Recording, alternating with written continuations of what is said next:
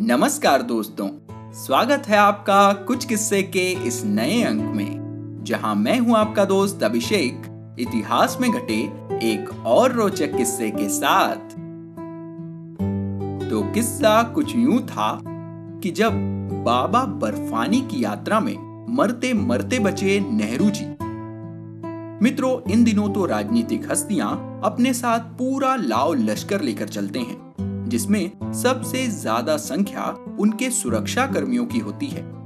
यहाँ तक कि छुट्टियाँ मनाने के दौरान भी ये उनकी परछाई बने रहते हैं। मगर एक समय ऐसा भी था जब मशहूर हस्तियाँ इतने तामझाम नहीं पाला करती थी और छुट्टियों में तो केवल उनके निजी सहायक ही साथ जाया करते थे। ऐसे में उन्हें अपनी सुरक्षा का ख्याल भी स्वयं ही रखना होता था। तब कभी कभी तो सैर सपाटा करते करते इन शख्सियतों के साथ कुछ असहज भी घट जाया करता था। ऐसे ही पंडित जवाहरलाल नेहरू के साथ युवा अवस्था में एक घटना घटी, जब उनकी जान पर बनाई थी। वे हिमालय की तराइयों में घूमने गए थे और वहीं बाबा अमरनाथ गुफा की ओर जाने के दौरान उनके साथ एक खतरनाक हादसा हुआ। इस हादसे के बाद नेहरू जी की बाबा अमरनाथ गुफा तक पहुँचने की चाह भी अधूरी ही रह गई। इस घटनाक्रम का ज़िक्र खुद पंडित नेहरू ने अपनी आत्मकथा टुवर्ड फ्रीडम में किया है। आत्मकथा में नेहरू लिखते हैं, साल 1916 में मेरी शादी वसंत पंचमी को हुई थी। उसी साल गर्मी में हमने कुछ महीने कश्मीर में बिताए। मैंने अपने परिवार को श्रीनगर की घाटी में छोड़ा और अपने एक भाई के साथ कुछ हफ़्ते पहाड़ों में ही घूमता रहा। इस यात्रा में मुझे एक बड़ा दिल को कपा देने वाला अनुभव हुआ। वो ये कि जोजिला घाटी से आगे सफ़र करते हुए एक जगह हमें बताया गया कि अमरनाथ गुफा बस आठ मील दूर है। हमने वहाँ जाने की ठान ली और अपने डेरे तंबू छोड़ दिए। इसके बाद हम एक छोटे से दल के साथ पहाड़ पर चढ़ाई करने लगे।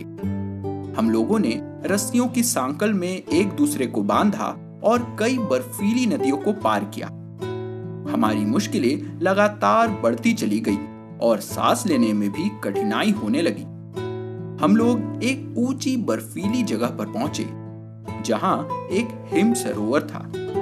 तकरीबन आधा मील लंबे इस सरोवर को हमें पार करना था।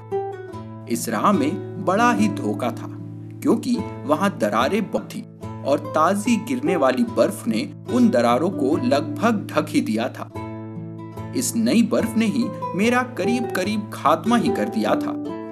मैंने जैसे ही एक दरार पर पैर रखा, वह नीचे की ओर खिसक गई और मैं धम्म से एक दरार में जा गिरा। लेकिन गनीमत है कि मैंने रस्सी नहीं छोड़ी और दरार के बाजू को पकड़े रखा। धीरे धीरे दल के सदस्यों ने मुझे ऊपर खींचा। इस घटना के बाद भी हम आगे बढ़ते रहे, लेकिन दरारों की तादाद और उनकी चौड़ाई आगे जाकर और भी बढ़ती गई। इनमें से कुछ को तो पार करने के लिए हमारे पास साधन तक नहीं थे। इसलिए अंत में हम लोग थके, हारे, हताश लौट आए और इस प्रकार अमरनाथ की गुफा मेरे लिए अनदेखी ही रह गई। दोस्तों, प्रसिद्ध हस्तियों के साथ घटे अप्रत्याशित घटनाओं के ऐसे ही किस्से हम आपको सुनाते रहेंगे। और वो भी एक नए और आसान प्लेटफॉर्म पर। जी हाँ अब आप इतिहास के इन किस्सों को प्रमुख पॉडकास्ट प्लेटफॉर्म्स के अलावा YouTube के माध्यम से भी सुन सकेंगे। हमारा YouTube चैनल है कुछ किस्से। के यू सी डबल एच के आई डबल एस ई जिसका लिंक आपको नीचे कमेंट बॉक्स में मिल जाएगा। तो अगर आपको हमारे पिछले किस्से सुनने हो तो यहाँ वो सब आपको आसानी से मिल जाएँगे। और अगर वे आपको पसंद आए तो उन्हें अपने यारों दोस्तों के साथ ज़रूर शेयर करें। अपनी प्रतिक्रियाएँ और विचार हमें कमेंट्स के ज़रिए बताएँ, और अगर इसी तरह के और भी रोचक किस्से आप सुनना चाहते हैं तो हमारे चैनल कुछ किस्से को सब्सक्राइब या फॉलो करें और नोटिफिकेशन ज़रूर ऑन कर लें, क्योंकि अगले अंक में आप जानेंगे कि किसकी आपत्ति के बाद शास्त्री जी ने राजभवनों में ठहरने से किया था परहेज। तो दोस्तों, आज के लिए बस इतना ही। जल्द मिलेंगे इतिहास में घटे एक और दिलचस्प किस्से के साथ। तब तक के लिए अपने दोस्त अभिषेक को दीजिए इजाज़त। नमस्कार, जय हिंद।